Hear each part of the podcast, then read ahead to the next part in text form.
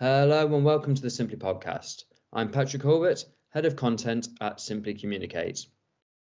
And I'm Aisha Rajavelu, Content Executive at Simply. Pat, who do we have in the hot seat today?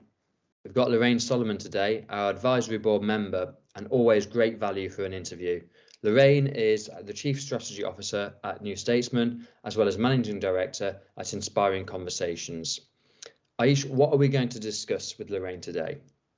So, today we're discussing her day to day at New Statesman, um, how to lead in an increasingly hybrid and remote age, and looking at some of the areas where corporations really need help uh, coming out of the pandemic. Fantastic. This is going to be great. Let's kick it off. Um, so, Larraine, you are Chief Strategy and Operations Officer at New Statesman. How are you balancing that with your work at Inspiring Conversation? So most of my work is a, as with the New Statesman Media Group. It's a huge job and a real privilege to do that.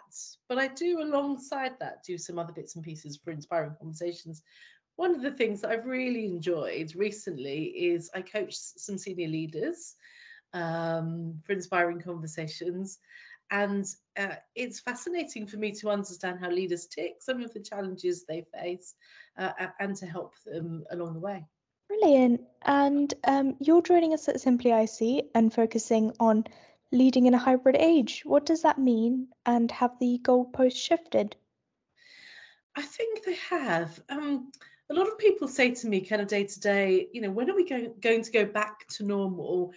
And, and the word go back uh, is the thing that kind of bothers me the most, I, I guess, because, you know, I think as, as society, uh, we've been on a bit of a journey, particularly people at work. Uh, and you know, kind of life is transforming, you know, for, for many people. And I think, you know, one of the things that I really want to explore during my session through a World Cafe, which I can talk about in a bit more detail, is um, you know, in this environment where some people are coming into the office and some people are kind of working from home, how do leaders, you know, really make sure everyone feels seen and valued? Particularly when some people are present in the office and other people are, are never in the office. Uh, organizations have recruited people that don't live near the office anymore. So, um, you know, so it's really incumbent on leaders to get the best value for, from everyone um, you know, and similar to that, I guess, when people are working outside of the office, how do we make sure that people, those people particularly, are able to develop new skills, feel challenged, have a voice, you know, kind of grow with the organization? so it's a hot topic. And then I guess, you know, kind of finally, you know, the thing that kind of goes through my mind is that, you know, organizations are having to change in light of different customer expectations, you know, and how do we make sure that we take employees along that journey with us as well. Actually, that's a really good point, Larraine. So, quite a few um, surveys that have come out uh, recently have actually suggested that for Gen Z um, workers in particular, um, not having a physical presence in the office, that many feel it could actually impact their pro- uh, career progression. Out of sight, out of mind, I guess, is, is kind of the, the, the issue there. How do you, as a senior leader or even as a manager, how are you going to kind of placate this and, and, and work on a progression path for them that that means that whether whether they work in the physical or digital workspace, that they're not hampered in any way? Hmm. Well, interesting. I did a bit of study uh, around this with a colleague of mine a year or so ago, because one of the things we were particularly concerned about for the Gen Z audience is that they're going to be the leaders of the future. And, you know, when I started to work, and I'm sure when, when you started to work as well, we were in the office. And I feel like I sort of learned to be a leader by watching other leaders, you know, and some of the things I thought they did really well and admired. And, and I kind of saw leaders make mistakes that, you know, I didn't want to replicate when I became a leader. But for Gen Z, if they're kind of working in their home or in their bedroom, they don't experience that. Yeah, they see people on video calls and in town halls, but it's not the same as being in the office and kind of watching what a leader does day to day. So I think that, you know, kind of leaders need to go out of their way to help nurture and develop the kind of Gen Z audience. The thing, one of the things that we we saw through the study was that Gen Z typically are the people that most wanted to get back to the office. I mean, I I've got a daughter, she's 23, and she for that period in COVID, she hated working at home because she wanted to be out and she wanted to experience what life was like in the office and, you know, kind of meet other people. And typically, Gen Zs feel the same. So at the New Statesman Media Group, for example, we have a hybrid working environment. We find that you know very typically young people are actually the people that most want to come in uh, and experience that corporate workplace. So maybe the challenge just for them isn't as big uh, as we think in the, at the moment. Interesting, you mentioned about the New Statesman there, Larraine. When you when you say that you've got a hybrid um, working uh, you've adopted hybrid working. How does that look? Do they do do individuals have a choice of whether they're coming in the office? Is it dependent on um, on what department you're from? Uh, yeah what's the what's what's it look like? Um, we've tried to be as flexible as possible. You know, people have told us that they really like and appreciate and value that flexibility. And since people have been working at home, you know, everyone has kind of showed that you know it's it's a trusted environment when when people work at home. It's about outcomes rather than presenteeism now. So we've said to people we'd like you to be in two to three days a week. People have a choice as to when they come in. They enjoy the work life balance and we we really encourage that. Um, obviously if there's kind of a meeting that people have to come in for you know that that's necessary for a face to face we expect people to make the effort but we try and be as flexible and considered as possible. Um, and uh, that people's part of the bargain, if you're an employee, is that you have to deliver great work. Uh, you know, and, and kind of that's it. Yeah, totally. That's that's great. Um, yeah, I totally actually uh, relate to what you said earlier about you know Gen Z wanting to be in the office because I was just thinking when we at Simply get together in the office. Actually, it's so nice. Well, not office per se, because um, we don't have a kind of designated space for that. But yeah, when we do meet up, it's it's great to see the team. So yeah, totally, totally on board there. And, and interestingly, is we found the same with customers. So you know, we're we're, we're a, a publishing business, and we host events and uh, discussions and forums, and you know, kind of publish stuff on, online and in print. Um, and we have found that this year our demand for our events business has gone through the roof. So people generally are less interested in attending webinars. But when we host face to face type events, whether it's a dinner, a conference, debate, discussion, you know, then then there's sellouts events. You know, people want to get together and you know, kind of hear and see, meet people in a room um, you know, for a very different experience. People are really clamoring for, for, that since since you know, kind of the world has has opened up. Me too. I really like to get together face to face, which is why I'm so excited. One of the reasons I'm so excited about the uh, Simply Communicate event. Yeah, we're really looking forward to seeing people face to face at Simply IC. Right, so getting into Simply IC actually, well, you're leading a World Cafe on a hybrid working age. So could you tell us a little bit about the session and what you hope people will gain from it? Sure. I've I've run a number of World Cafes in the past and and I like the format very much because I think when you sit in a meeting and typically you know kind of view lots of PowerPoint slides as a kind of a spectator you know, often you tend not to get the best from people in the room. So, you know, kind of when I've been a participant in a meeting, uh, you know, sometimes it's quite hard to pay attention to slides if there's lots of them.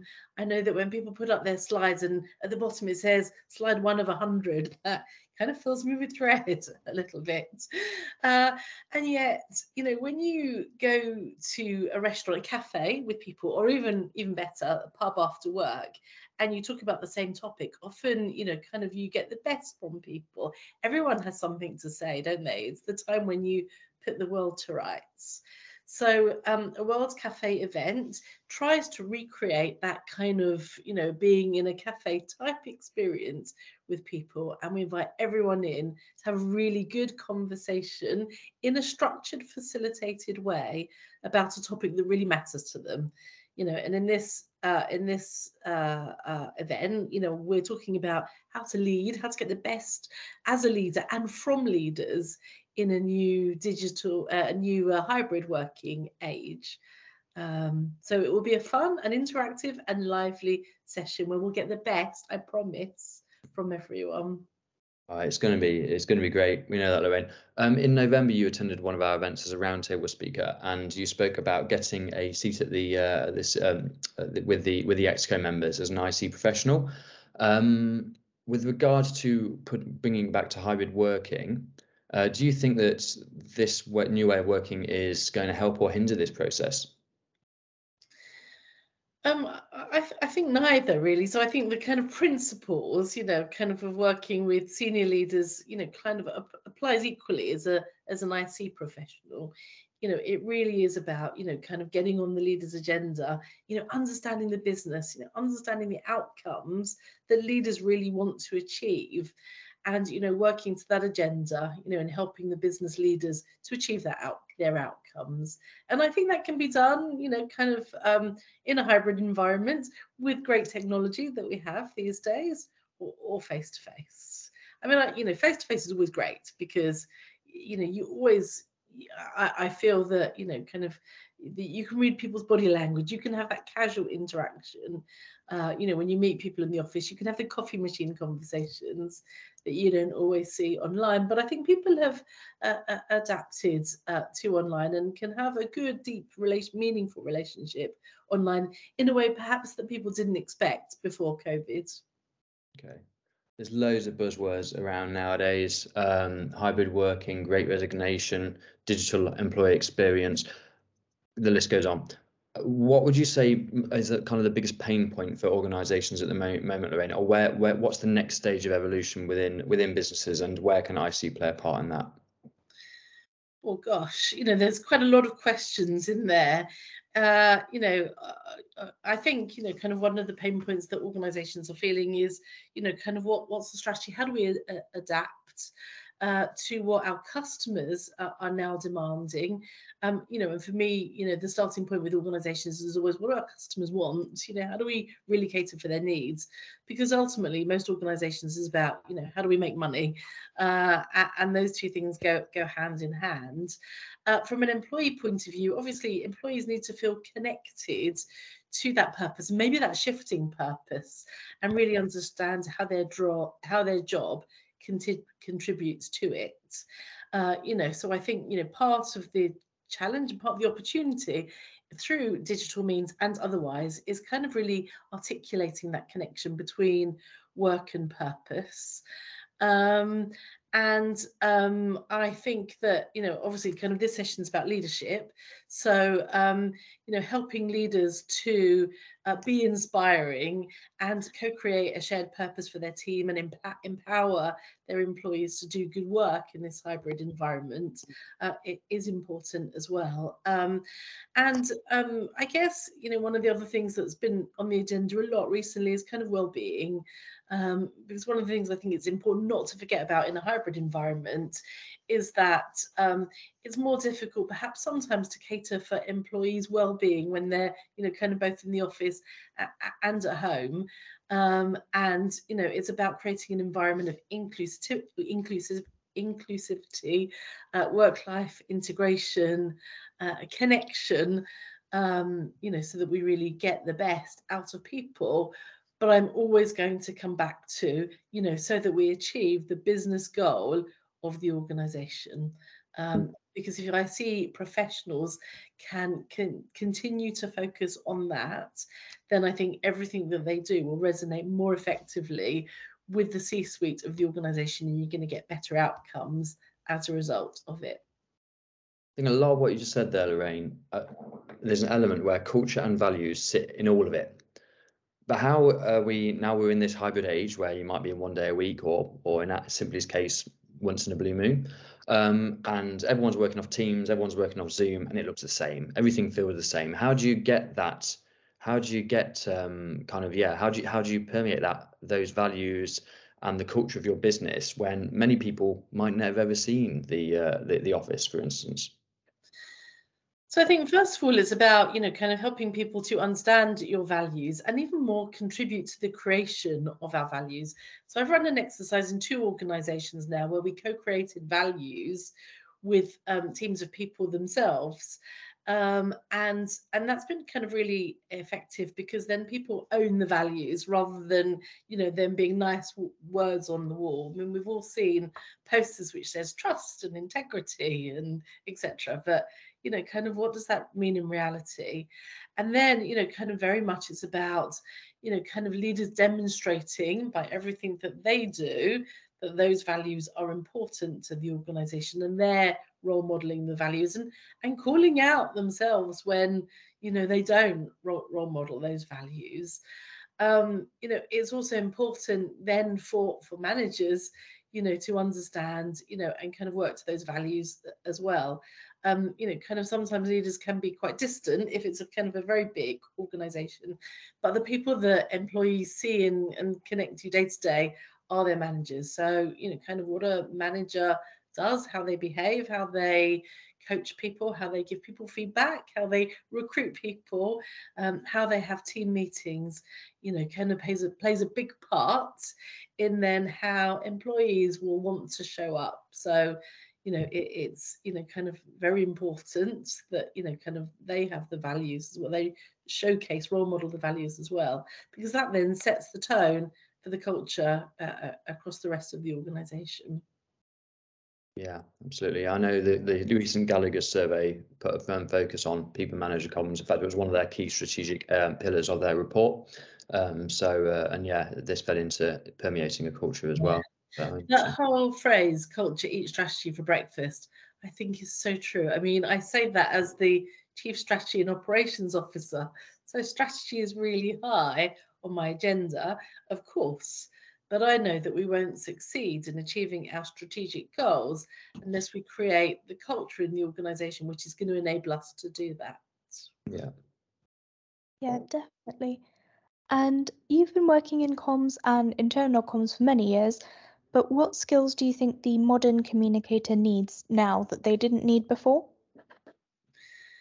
Um, so um, you know more emphasis for me on business environment you know how do we really understand the business environment i think comms people need to see themselves as business leaders uh, not the people that take the brief and then deliver it so people need to understand you know how the business operates the balance sheet you know how the marketing team works technology not just intranet but technology across the business um, one of the things that's really important in many businesses these days is data. You know, how do we, how do organizations collect data? What do they do with data? What's the best practice in terms of data? Um, so I think these are skills that comms people traditionally didn't have. Uh, you know, of course, traditional comms skills like, you know, the ability to host and facilitate great meetings, to be able to talk to a range of different people, to be able to write effectively, uh, to be able to be innovative are, are, are, are still there. I mean, it's table stakes, but, you know, kind of going forward very much it's about, you know, how, how do you sit on that leadership table and understand the different, you know, kind of business and contribute to the different business metrics as they evolve in our kind of new digital age. Fantastic, Larraine. Larraine, thanks ever so much for your time. Uh, it's been lovely chatting with you again, and we are really looking forward to your session next month on at Simply IC. We think it's going to be a, a showstopper. It certainly is, and it's always brilliant to talk to you, Patrick and Aish. Uh, looking forward to it.